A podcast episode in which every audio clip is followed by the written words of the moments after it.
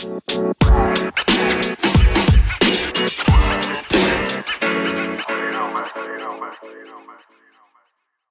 anybody can stop a suicide if you're willing to step out of your comfort zone. But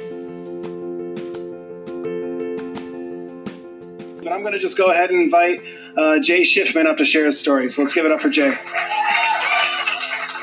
Welcome to the Choose Your Struggle podcast. I am your host, Jay Schiffman. Welcome back to another episode of the Choose Your Struggle podcast. My name is Jay Schiffman. I am your host. We got a big one this week.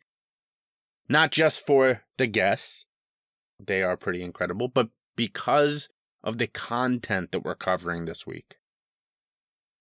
For those who haven't noticed, this podcast is qualified as explicit on all of your favorite podcast apps, all the all the different ways you listen to the podcast. That is because when I record this, I have to technically qualify it as explicit. And let me tell you why.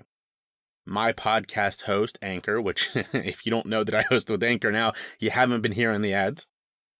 They have been known to well, they've been known to remove some some podcasts. They've been known to reach out to some of their podcasters to let them know that they're not following their guidelines for a lot of things that you and I would probably say, well, that's not explicit, that's whatever.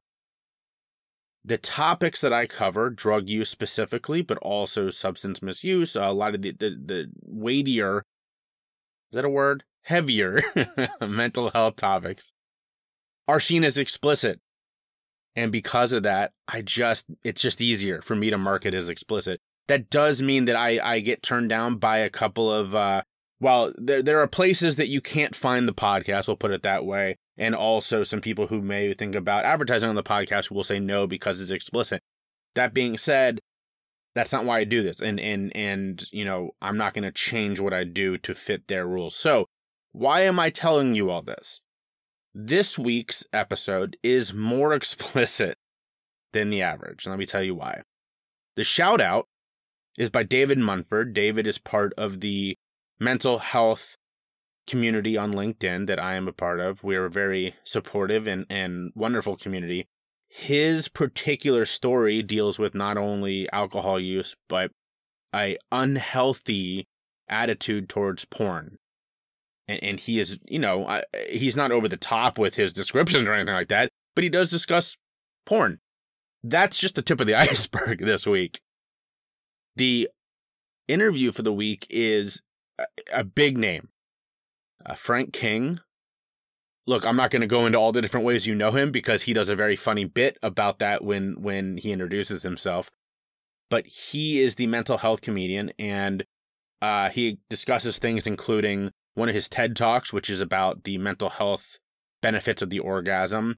He discusses his main gig is is suicide awareness and, and telling his story around suicide, being at that point in his life. So, if you listen with kids in the car, I think these are all topics that should be discussed. That being said, they're your kids. So, if this is a thing that you do at times, maybe not this episode. You know, maybe maybe listen to this one when they've gone to bed. I think it's a wonderful episode. I really enjoyed editing this one. I really Frank's a great guy. We've chatted multiple times now, and I he cares so much about this. We get into about the last ten minutes of our interview, and I know that that's not not great interview tactics to put the the real heavy stuff at the end, especially if that's the stuff you want people to hear, and that is the case here. I want you all to hear what he says about suicide. He cares so much about this that he gives out his personal cell phone number at the end of it, and he wants people to call him. He says it. He says it on there. He says, if you're just, you need someone to talk to, here's my number. So stick around for the last 10 minutes or so. I, look, like I say all the time, I can see the numbers, I can see a lot of the data. I'm really lucky that most of y'all, my, my completion rate is very high. Uh, so thank you for that. But for those of you who do sometimes check out earlier, skip ahead. I'm, I'm telling you, it, it, if you are interested more in the topic and less in the laughing, I mean, we laughed throughout the entire thing, and I say that on the way in. You're going to laugh more in this episode with Frank than you have in any other episode of the podcast. He is hilarious at times, and and and I don't. Sometimes I edit out me, you know, when when the when the guest is talking. I didn't do that this episode because I want you all to hear me laughing as Frank talks.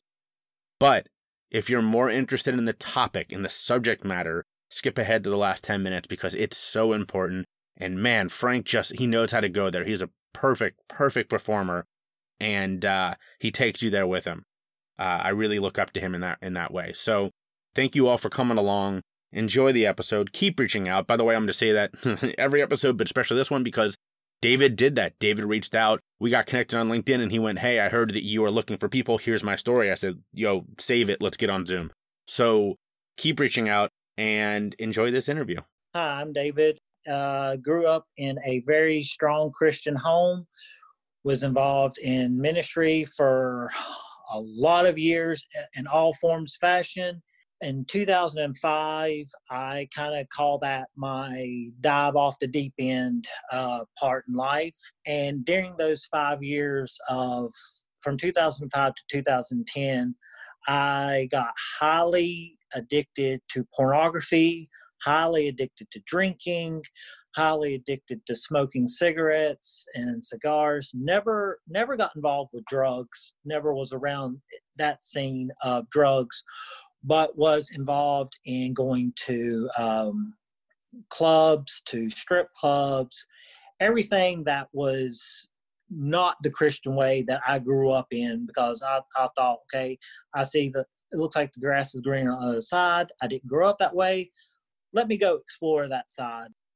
The the rock bottom was there were two kind of rock bottoms, but the biggest rock bottom that finally made me realize, okay, I've got to stop doing this is when me and my uh, wife were in the process of planning a wedding, and I was I was working a job. Started talking to another another girl there, and one thing led to another. And while we were still dating, I was I, I was I was cheating on on my girlfriend my girlfriend with this other girl, and that came to I, it came to realization that um, when she almost walked away from me and said if you do not stop this right now i'm leaving you and this is over and i won't you will not have me in your life anymore.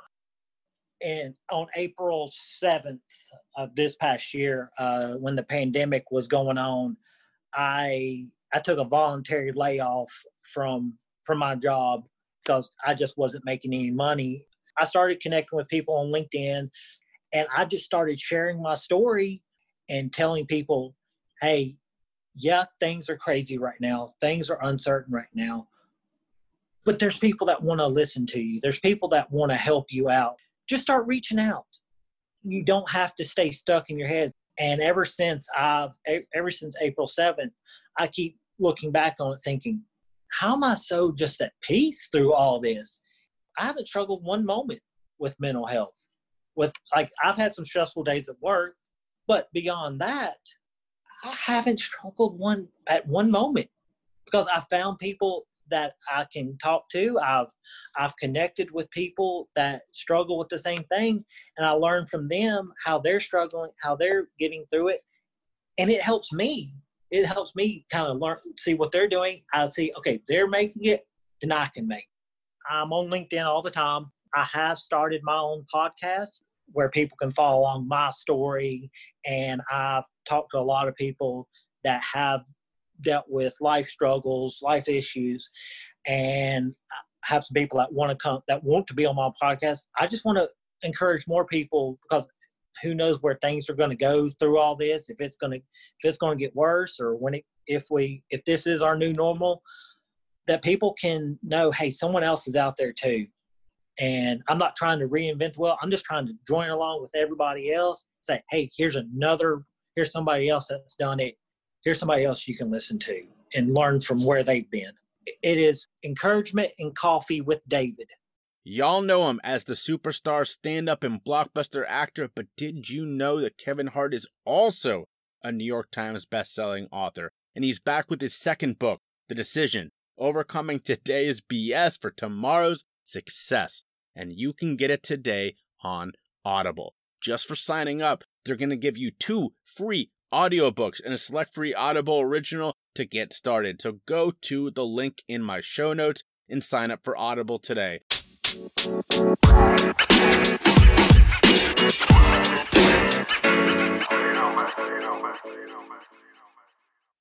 guys, I'm Frank King. I'm the mental health comedian. I uh, speak on suicide prevention as a workplace health and safety issue, and I know what you're thinking. Um, wait a minute, Frank King, comedian, didn't you write jokes for Jay Leno for 20 years? I did. And weren't you on Evening at the Improv, Showtime's Comedy Club Network, Showtime's Comedy on the Road? I was. And wait a minute, a distant memory, 1989. Didn't you lose to a puppet on the original Star Search? yes, I did. Oh man, uh, for my listeners, you're gonna laugh more at this episode than you do normally. There's not a lot of laughing in my episodes. This one's gonna be different. So yes, I um, promise. I am very fortunate that I've been able to. This is now my second chat with, with with Frank because I appeared on his program. We had a very funny recording uh, that ended up turning into about a two-hour coaching session. I was very lucky uh, in, in, that respect. So, Frank, what I usually do, I know your story because you were so kind to give it to me, but give me the the two-minute, ten-minute version, whatever you want to do about your story and what brought you to be the mental health comedian. Yeah, I um, started comedy in 1984, April Fool's Day. What I did was I did what I tell comics who say I want to be, you know, your coaching client. Okay, here's the deal. Go to, an open mic night twice. See how bad everybody there is, you know, is. Uh, and then third time go up. And that's what I did. I was living in San Diego. There's a branch of the comedy store there, still there on Pearl in La Jolla. And I went twice and I thought, I'm at least as funny just walking around. And so third time I went back and did five minutes. I'm sure if I could hear a recording of it, it would make my skin crawl. But that night it seemed the audience reaction was good. You know, uh, it was about moving from North Carolina, where I was born and raised, to California because the culture shock, especially back in, in 1980, was uh, 84 was really, uh, for example, the only joke I remember is um, I'd never seen guacamole growing, growing up in North Carolina. I mean, the only Mexican food we had was Doritos. Uh, so the um, I'd never even seen an avocado. So I'm at a cocktail party and I pick up a chip and I'm headed for the bowl and I look down just in time to see that green stuff and I stop. And the uh, hostess comes over. She goes, Frank, oh, you're from North Carolina. You know, um, you probably never seen that before. It's guacamole. It's good. And I said, yes, I bet it was. The first time somebody ate it. Uh, and that night on stage, in my head, I heard, You are home. My second thought was, You're going to do this for a living. I don't know how to do that. But, and ha- had I known, Jay, how difficult it was to make a living doing comedy, I, I, I've often threatened to, to do a keynote called, What Could You Do If You Didn't Know No Better? And because I didn't know no better, I decided I was going to be a comedian. And my first wife decided that if I was going to be a comedian, she was going to be single. So uh, she left me, divorced me, whatever, which is one of the nicest things anybody ever did for me. And uh, my third, fourth TED talk is called Suicide, the Secret of My Success. Basically, I'm married to this woman, high school sweetheart, college sweetheart, wonderful woman, but just not really for me. Um, we were, we had nothing in common, but you know, you know what they say, opposites attract. She was pregnant, I wasn't. anyway, so I'm married and miserable. I'm selling insurance, which is what she wanted me to do, which is a great business, but I hated it with a purple passion. And I realized, given my family history of generational depression and suicide, that I was depressed and suicidal. And if I didn't change something in short order, I was going to kill myself. So I realized, wait a minute, I could divorce my wife, quit my job, try comedy. If it works, and I think it will, that's great. But if it doesn't, hell, I can still kill myself. that's how I got into comedy. Suicide is truly the secret of my success. And it obviously worked out. a year later, 85, about a year and a half later, I won a contest, funniest person in San Diego won a thousand bucks, and I, and I was able to leverage that publicity to get ten weeks on the road. Uh, it was it was 85, so it was kind of the beginning of the big comedy boom where they were putting week long comedy clubs in medium sized to major cities, and then one horrible one nighters everywhere. And so I asked my girlfriend, now my wife of 33 years, um, if she wanted to come on the road with me, just come along. And she said yes. So we put everything we couldn't fit into my little tiny Dodge Colt into storage, quit our jobs, took off, and we were on the road for 2,629 nights in a row nonstop. That's seven years and change. And yet you're still married. Yeah, that's uh, yeah. You, it's one of those things either makes a marriage or destroys a marriage. Because you know we were we had no home. We had a post office box and voicemail.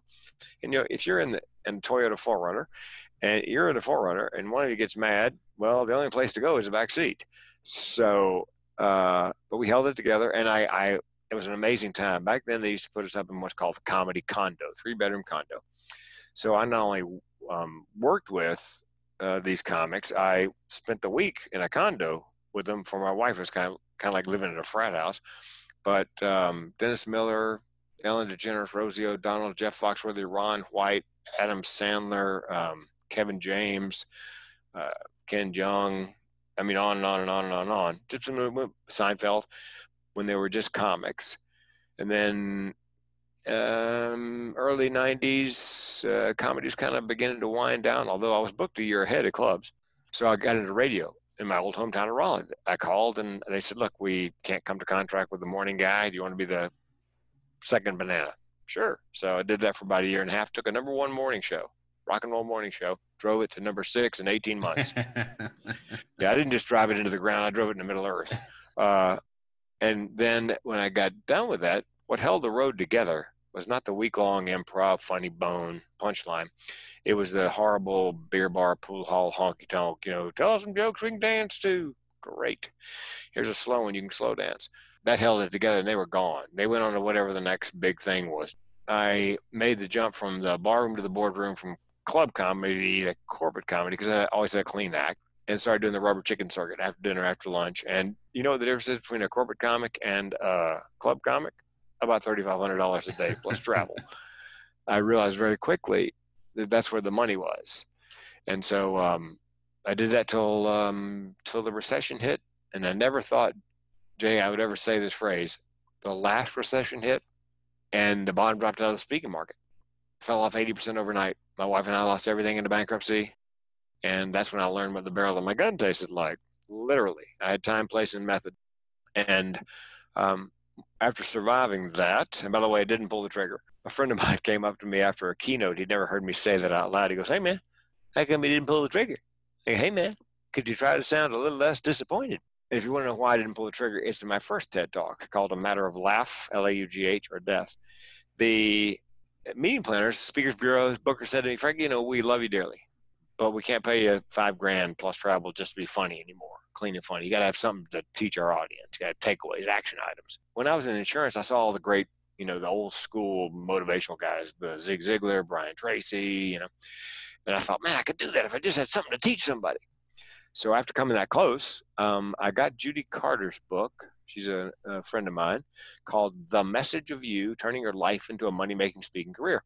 I went into the book thinking I got nothing.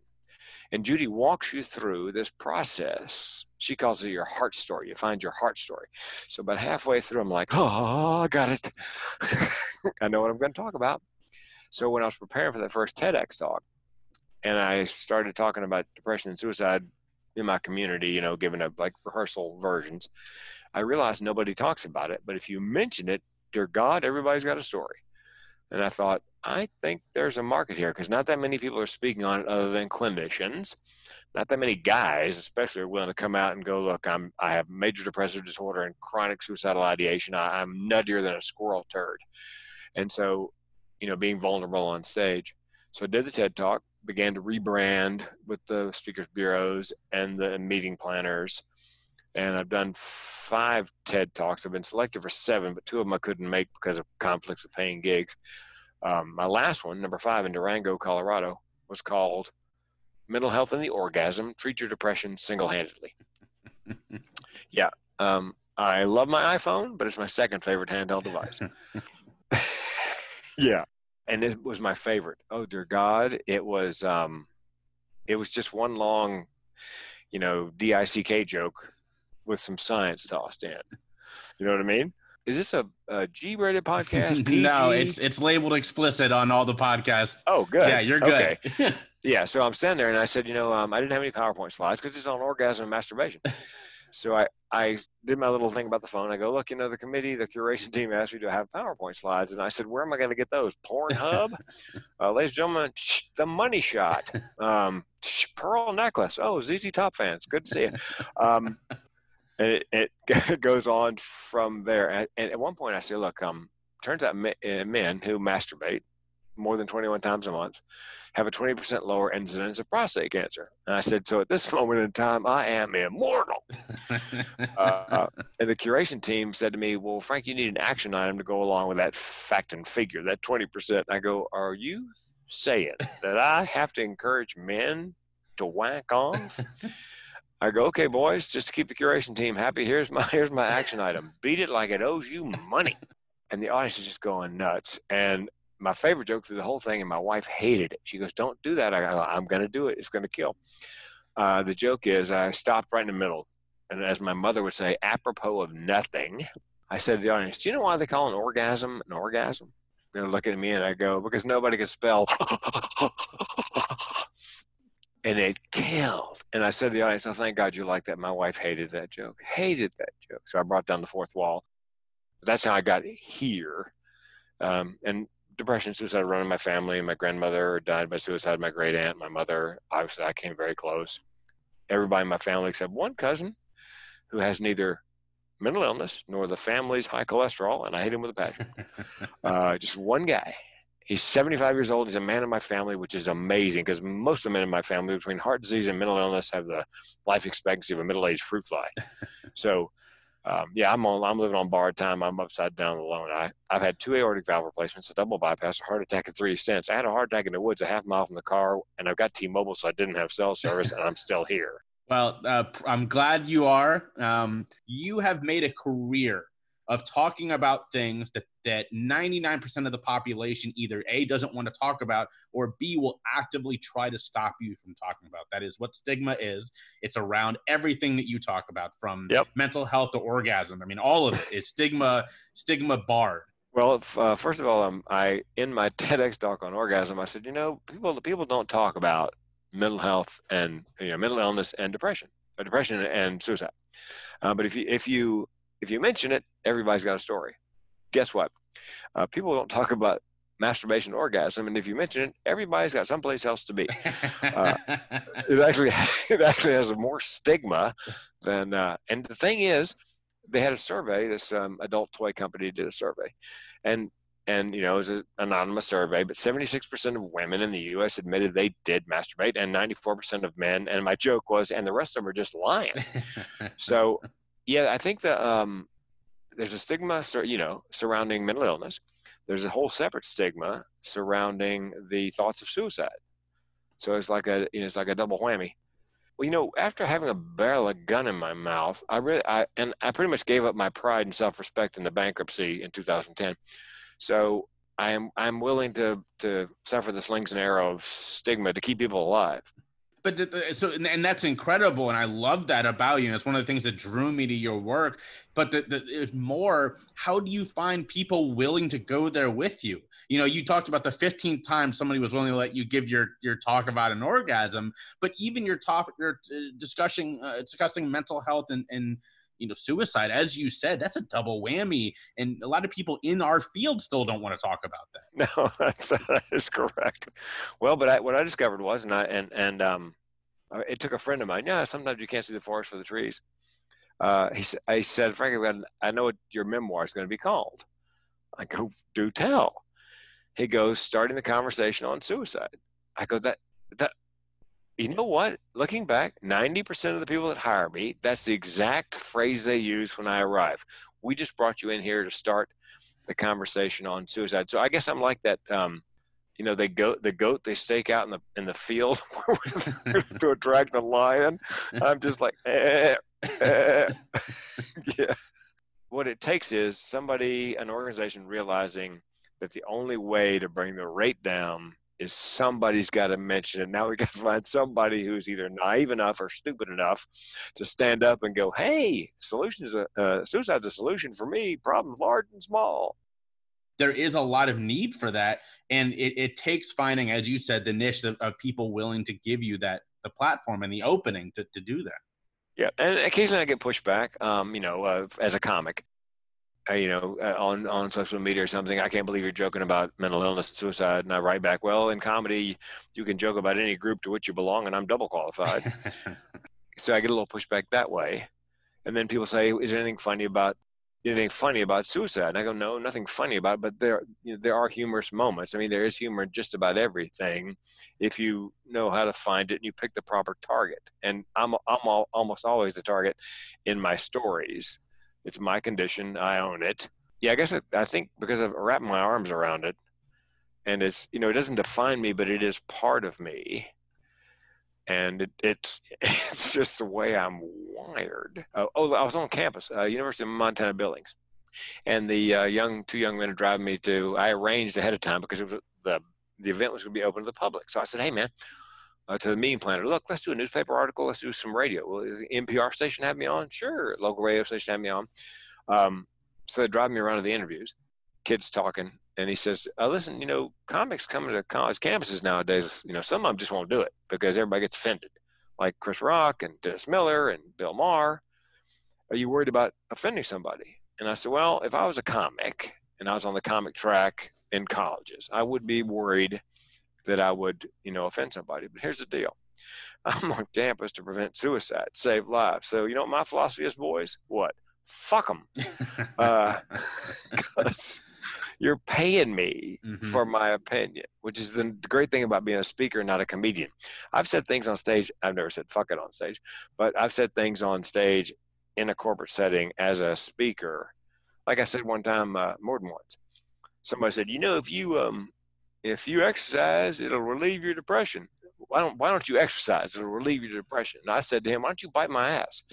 Um, I would never say that at a corporate comedy gig, but you know, as my as myself, you know. Um, yeah, what are they gonna do? Kill me? You don't tiptoe around these topics. It's not like you're, oh, excuse me, let me talk about this. And and there's there's a, an, an ease at which you talk about these things. It kind of makes the audience feel like, oh, we can be comfortable around this. Well, it's um it's part vulnerability. I, I just finally read Brene's book, Brene Brown's book on yeah. I and people said to me, Renee, you got to read Brene Brown. And I thought, how good could she be? So I read the book on vulnerability, and I'm like this, you know, getting chills about every third page, and because uh, she's all about vulnerability. So I'm on stage being vulnerable, which apparently is very powerful. And you know, I come out of the shoot by saying, you know, why why a comedian? Well, because my family, it's a good comedian's a good choice. Speak truth to power, mental illness, and I can tell you what the barrel of my gun tastes like. At which point, the, the normal people snap back, and the mentally ill people lean in because they realize, oh dear God, I had a woman at uh, Lynchburg College, young co-ed, came up after my show. She goes, "Can I give you a hug?" Okay, this is in the middle of Me Too, like the the heart of the Me Too movement. I'm thinking everybody in this room has a camera with take video. I can see the headline tomorrow in the paper. You know, speaker gropes co-ed. So I gave her a very brotherly hug where I pulled my pelvis back as far as I could. And I said to her, Are you a hugger? She goes, No. No. I go, Well, what was with the hug? She goes, Well, I've been in therapy for two years and the woman who's my therapist is good. I mean, she's got the you know the stuff on the wall. She's got good training. She knows you know, she got but she has no context. And right. she goes, I'm sitting in the back of the room. 15 minutes into your little keynote, it occurs to me he's inside my fucking head. She goes, that 45 minutes did more for me than two years of therapy with her. I love that. And I appreciate you sharing that. And that's something that I love that people who, you know, doing this in a public way, like you and I and a lot of my guests are, we all have those stories. And it makes me think like, if all it takes is being vulnerable and telling our story, why aren't more people doing this? Well, you know, I've got a friend who's in the uh, in the dental business. Um, she's got a TEDx called uh, "Skidding Across Rock Bottom," which I added the, the subtitle. Uh, it's not how hard you hit; it's how high you bounce. That's good. She she bought a practice and and just it was just a clusterfuck. And 14 months, and it was just a mess. And she but she was too proud, shy to tell anybody. So she finds herself standing on a stool in her garage with a noose around her neck, and the phone rings now, in the TEDx, I told her, first of all, you put the stool on stage far enough away so they know it's not for water. You know, like set a bottle down, but don't address it until you get up on it. And, and then you're like this miming your, okay. And then Then from off stage, a phone rings. So you pull it out like it's your phone and let it ring four or five times. Because in the audience's head, they're going, pick up the fucking phone. So she got out of dentistry. Uh, she actually had a physical injury later, which meant she couldn't practice the kind of fine dentistry that she had practiced. And so she took a year off and uh, she's a professional dancer. So she opened a dance school. And I said, you need to tell people that. Well, you know, when I couldn't practice dentistry anymore, I did what anybody would have done: open a dance school, as you would. Um, and then she went back online on social media, and she was, in the beginning, she was inauthentic. She was putting forth the image she thought she should. And at some point, she became more and more her authentic self, and she kept getting feedback from people goes, you know the thing I enjoy about your social media posts is you're authentic, authentic, authentic. So now her business is she helps dentists, dental professionals be their authentic self on Facebook, LinkedIn, Twitter. So I think if you can if you can get to the point where you can be your authentic self, the power of vulnerability plus being authentic with nothing to hide I, I just think that's I mean it takes a little nerve to do that because you're exposing yourself. But again, that's the vulnerable that's that vulnerability. And Brene Brown says, and I've said this many times different ways, but she said it more elegantly and eloquently, and now I quote her.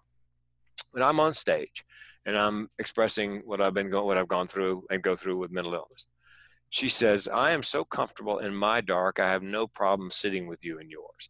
So I'm like, boom. Oh, oh, Mike, yeah. I thought that's it. That's yeah. I'm I'm so comfortable that I can I can talk. My goal, Jay, is to have other people that comfortable talking about it. I want to make talking about depression, thoughts, suicide as, as comfortable as talking about the weather, sports, where you know people don't shudder when you you know you bring it up. Um, and every now and then I like to screw around with. Uh, did I tell you the story about the Uber driver? No. Okay. Every now and then I like to screw around with neurotypical people because you know people go, "How you doing?" and everybody almost everybody almost always goes, "Living the dream," yeah. you know, blah, blah blah blah. Okay, but I was really tired, and when I get tired, the little editor, my head goes to sleep. And I'd done two three hour suicide prevention CE courses one day in Sacramento, and I crawl into the Uber, nice young man, and our eyes lock in the rearview mirror. And so I'm just I'm not going to put on I'm not going to you know I'm not going to I've got my game face off now. So he goes, "Hey man, how you doing?" And I can see his eyes in the mirror. And I go, I'm depressed and suicidal. How about you? and he goes, What am I supposed to say to that? I said, You really want to know? He goes, Yeah. I said, You're supposed to ask me, Do I have a plan? And so a couple seconds, Do you uh, have a plan? He says. and this is priceless. And he goes, Does it involve Uber? yeah. Oh, I was on Instagram the other day, and I put the same thing. Uh, it was an Instagram. It said uh, disconnected with him. It said, "Hey, how you doing?" I thought, well, you know, maybe this has been. That's how hackers often start the yeah. conversation. So I thought maybe I've been hacked. He's been hacked. So I wrote, uh, "Depression, suicidal. How about you?" And I get a note back. Uh, That's great to hear. I'm doing well also.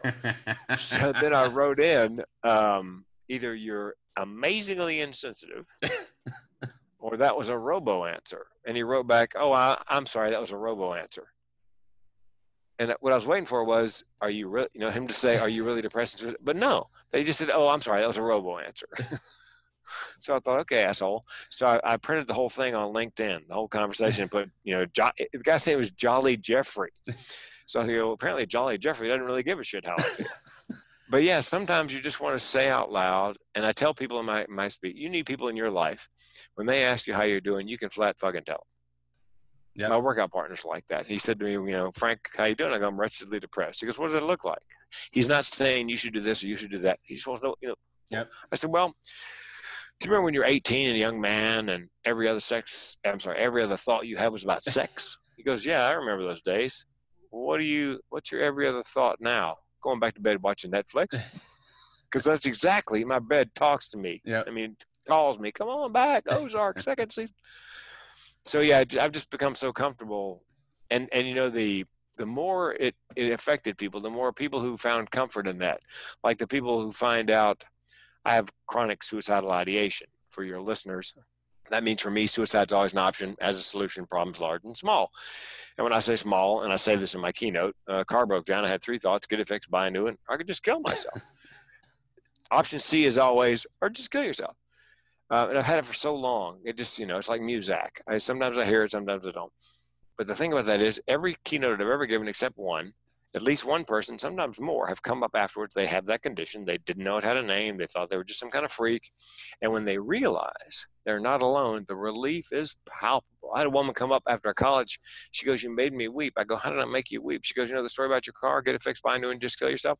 I've been having those thoughts all my life. I didn't know it had a name. I thought I was some kind of freak. And I heard you say it out loud. And I realized for the first time in my life that I'm not alone. And I wept.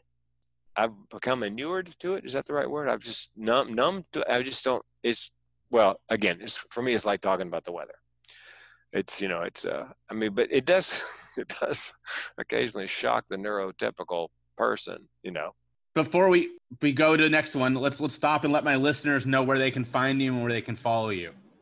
Uh, I'll probably the end of a rope at some point. Um. Are you really? No, I'm not. No, I'm joking. I'm just kidding somebody here in town said, "Have you ever have you ever been to that bridge upriver?" And I go, "Yeah." As a matter of fact, I thought about jumping off that. TheMentalHealthComedian.com, and if you just type that in without the .com, just type in the mental health comedian. It's my Instagram, Facebook, Twitter, LinkedIn. Hey everyone, just a quick break in the interview to remind you that there are a couple links in the show notes I want you to check out. Number one, the podcast survey. Thank you we had a couple of responses right away the first week. That's awesome. Makes me super happy. Keep that up. It'll be up for another couple weeks, so check that out. Number two is the Patreon. It's in there as well. You can find all that info in the show notes as well as the links to all of the ways to contact me, all that good stuff. Give it a look, check it out. Please do the survey, it means a lot to me. All right, back to the episode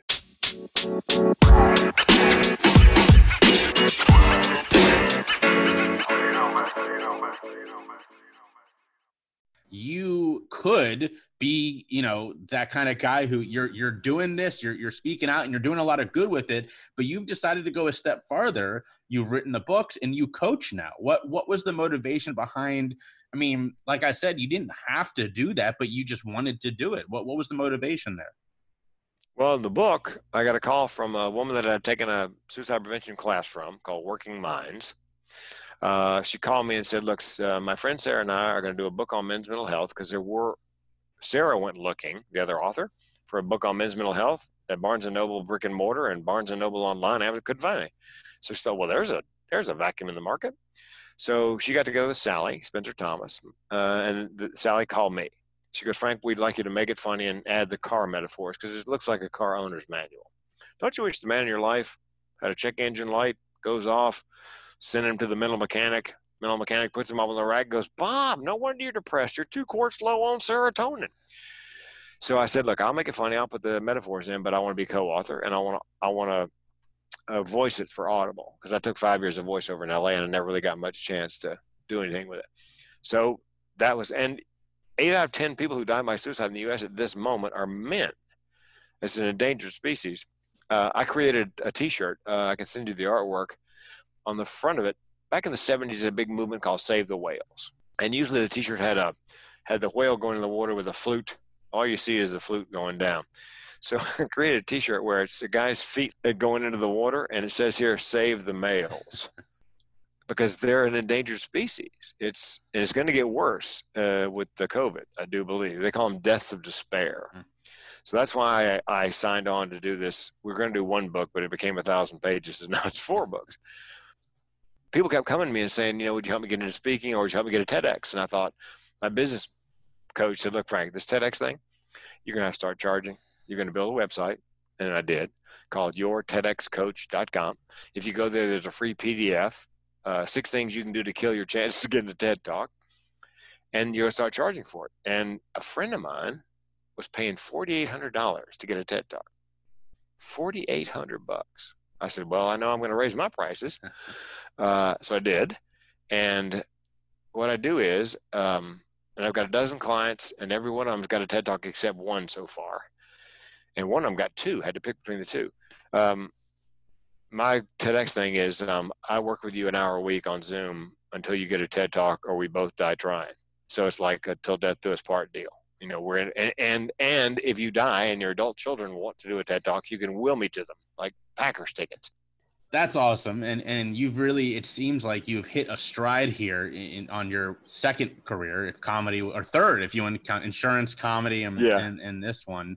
Is this the kind of thing that you wish you could go back and start this passion earlier, or are you are you do you Oh. love that you you know got to have that life in comedy? Uh, you know, I I I'd hate to trade all of that seven years with all those wonderful, smart, funny, you know, people, Foxworthy and those guys, Ron White. But somebody asked me the other day, if you go back and change one thing, I would go back to 90, no, 84, 84, 85. A Speakers Bureau person said to me, you know, you can do comedy and speak. They're not mutually exclusive. And I'm like, no, I'm a comic. I'm not a speaker. If I had taken her advice and done both, I'd be living in a much bigger house. Was it a pride thing? No, it was just that I didn't see myself. You know, speakers seem kind of cheesy. Uh, I went to the National Speakers Association local meeting, and everybody was there to make a living and a difference. Make a difference. Matter of fact, I was famous in that group. My tagline was "Make a living, not a difference." Secretly jealous that I didn't have a message, and cast about for years to figure out. And it took putting a gun in my mouth to figure out. Oh, oh, oh. Hmm yes, if I could go back in time and and develop those two careers, because my jokes, I was always a clean comic. I dressed up, you know. Uh, I I would have gotten much farther ahead, but you know, would I have been prepared? I didn't know about my family history until 2012 when a, a cousin of mine, 10 years older than me, older than I, because the family had invented a myth about the when my mother and I found my great aunt had died of suicide the family i had blocked the whole thing out. The family created a myth that when i don't know can I, eh, is it okay to tell the story? If you're easily triggered you might want to tune out for a minute. Um, my mom and i went over to my great aunt's house looking for her because my mom couldn't get her on the phone. Because my grandmother had died. She'd used an old gas stove blew out the pilot, pilot light closed the doors and windows. So my great aunt um, what she'd done was she had decided to die. She crawled inside the old lock type refrigerator and once you're in there, there's no getting out. And so uh-huh. my mother couldn't figure out why all the food, butter, eggs, milk, cheese on the counter. So she, with me holding on to her skirt tail at four years old, she goes over to the refrigerator, opens the door. Now, my great aunt had changed her mind and tried to claw her way out. Mm. So you can imagine what she looked like. And on top of that, when my mom opened the door, my great aunt fell on top of me and pinned me to the floor. So I had no memory, but my cousin, when I said, "Yeah," when when my mom opened the refrigerator, my great aunt was in there with her hands folded in prayer, and he goes, "Bullshit! The old bitch fell out on you," and it's like it all came rushing back. Of course, the joke is, somebody said to me, "Have you ever been impacted by a suicide?" And I go, "Yeah, the old bitch pinned me to the floor." but you know, that's how comics are. So are you seeing progress? That was my next question is that you've now been doing this for a long time. Are you seeing more doors open, not only for you, someone like you to come in and start the conversation, but for the conversation to continue? you know what, what it's like? It's like alcoholism was 60 years ago, 70 years ago. There Alcoholics Anonymous were anonymous for a reason because people didn't think it was a disease. They thought it was a moral failing, you know, a character flaw. And so mental illness is kind of right there, I think, where people still, you know, pull yourself up by your bootstraps. How bad could it be? Turn your, you know, turn that frown upside down. So we're just getting past that to where people are realizing, look, it's organic for a lot of people. Uh, you know, it's, it's not something they can help. It's not a character flaw. You know, they, they can't get out of bed because not physically, but they just mentally can't wrap their minds around, you know, they just can't drag themselves to the shower. So it's improving, not as fast as I would like. Um, I'm a little worried because just read a study they're expecting 75,000 more suicides thanks to the pandemic and on top of the 47,000 they had last year. So the upside of this is I think a lot of neuronormal people because they're at home and at loose ends without any structure and they are having trouble dragging themselves out of bed in the morning. They got a little more empathy for those of us who live with that every day. As a matter of fact, I've, I've been on innumerable webinars, podcasts, radio shows. I have a keynote called Social Distancing and Staying Sane. Don't worry about your mentally ill friends. Because as a mentally ill person, I've got a safe care plan, I've got techniques, you know, I have a schedule, I don't worry about things I can't control, but I've all that practice all those years. So the pandemic is just it's just another day in the life of a mentally ill person. So I've been able to share those techniques with people who are neuronormal to help them get through this uh, and remain, you know, sane and, and hopefully avoid situational depression.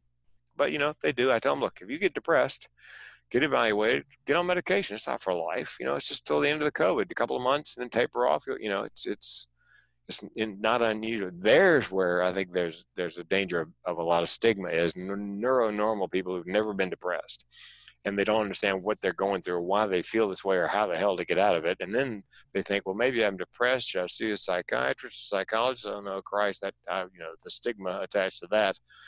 And some occupations, uh, airline pilots, military, physicians, could be career limiting. Mm-hmm. Come out like that. I've got a physician friend. I got help to get a TED talk. She uh, filled out an application for medical school and then they asked her had she ever been on uh, depressed or whatever and, and on a laundry list of medications and she had but she didn't put it on there. She knew she would she believed she would be turned down. So fast forward three months she finds herself standing on a bridge about ready to jump because she's depressed. But that was a good 20 30 years ago so hopefully it's gotten a little better since. So last question before we go to the final ones.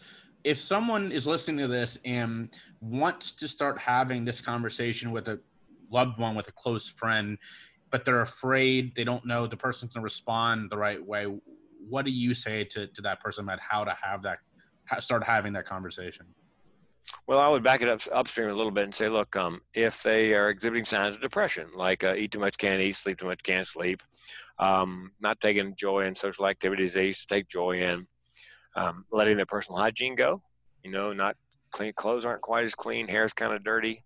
That's a big sign symptom of depression. Uh, so if you if that happens and you're you're observing this, then then you have to, I believe, ask them, you know, are you depressed?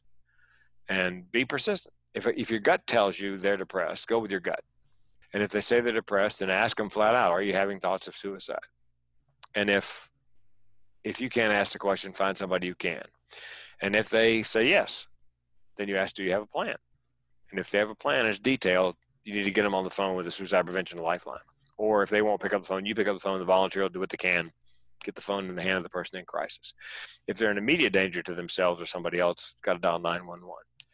Uh, if the plan is kind of amorphous, you know, just a you know, generalized, I don't know, I might hang myself, I might, um, my next question would be, are you going to kill yourself? And if they say no, this is the important question, I think, most important. Well, tell me why not make them give voice to to the reason they're going to stick around. Uh, so the the the uh, other question farther upstream is: I have a friend. I think they're depressed. What should I say? And I, I generally advise don't say anything. Just arrange to get together in a in a private, you know, relatively private space, whatever wherever they're comfortable, and just listen. Just you know, let them talk uh, actively listen. Don't have another appointment backed up to the, you know, don't be doing this. Yeah, yeah, kill yourself. Got it. Listen, I'm, I got to get to get the car detailed. Because a friend of mine, as a friend of mine says, just co-sign their BS. Just you know, sign off. Oh dear God, oh Lord, I can't believe that. and don't shit all over them. You should do this. You should do that. Just listen. Uh, but if you hear something, you know, that that sounds dangerous, or you observe something that appears dangerous, or you're reading their Facebook timeline, and it's like I've had people send me their you know, my, my college roommate, would you take a look at his timeline? Tell me if this is dangerous. And I took a look at it and I thought, oh, dear God. Yeah, you need to do, you need something. And I gave him some advice on what to do. Because here's the deal eight out of 10 people who are suicidal are ambivalent. They want somebody to step in. Eight out of 10. I myself wasn't. I wasn't. I wasn't ambivalent in the least. Uh, nine out of ten give hints in the last week leading up to an attempt. Nine out of ten, either verbal, nonverbal, you know, uh, direct, indirect, or behavioral. So again, they want somebody to notice and go, "Hey, man, how you doing? I'm fine." No, no, no, really. How you doing? Let's go to my office and chat about this because something's off.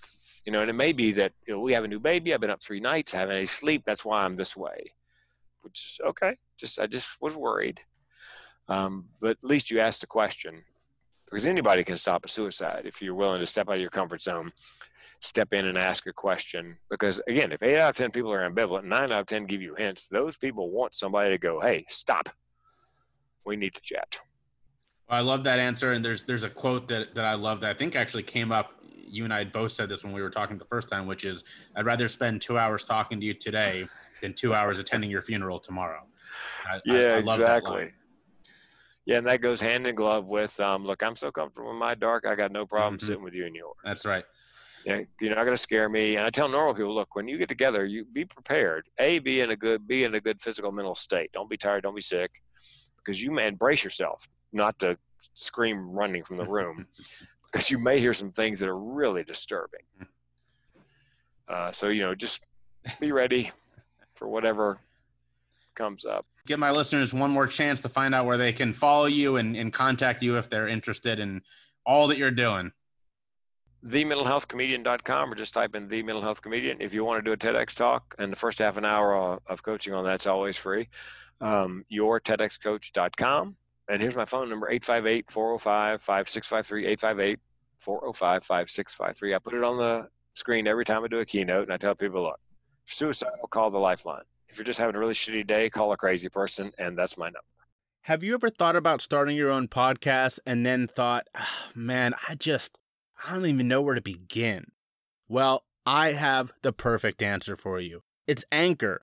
They have all the tools you need to get started right away, all in one spot. You can do it from your phone or your computer. They'll even distribute for you so you don't have to go looking for places to get your podcast out.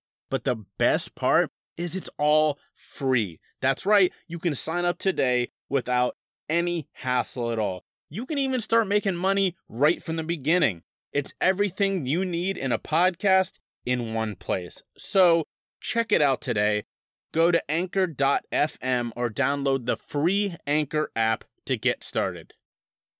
Are you ready to take your hemp experience to a whole new level? Because if so, I want to tell you about my sponsor, Mountain Made. Their puff line of smokable flower is unreal. They meticulously source each strain from select partner farms to ensure only the highest quality product in the marketplace. When it comes to the entourage effect, nothing tops strain specific flower. It delivers the full range of all the amazing effects of CBD. I can tell you because I use it myself.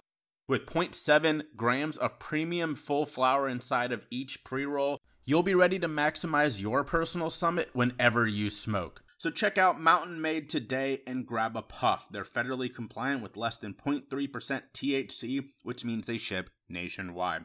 All right, I'm going to grab a puff and let's get back to the episode.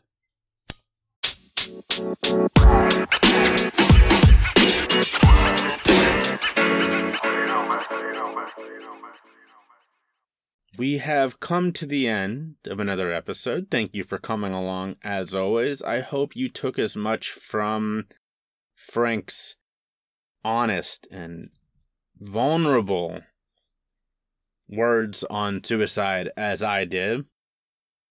I hope you wrote down his number. I hope you wrote down where to find him.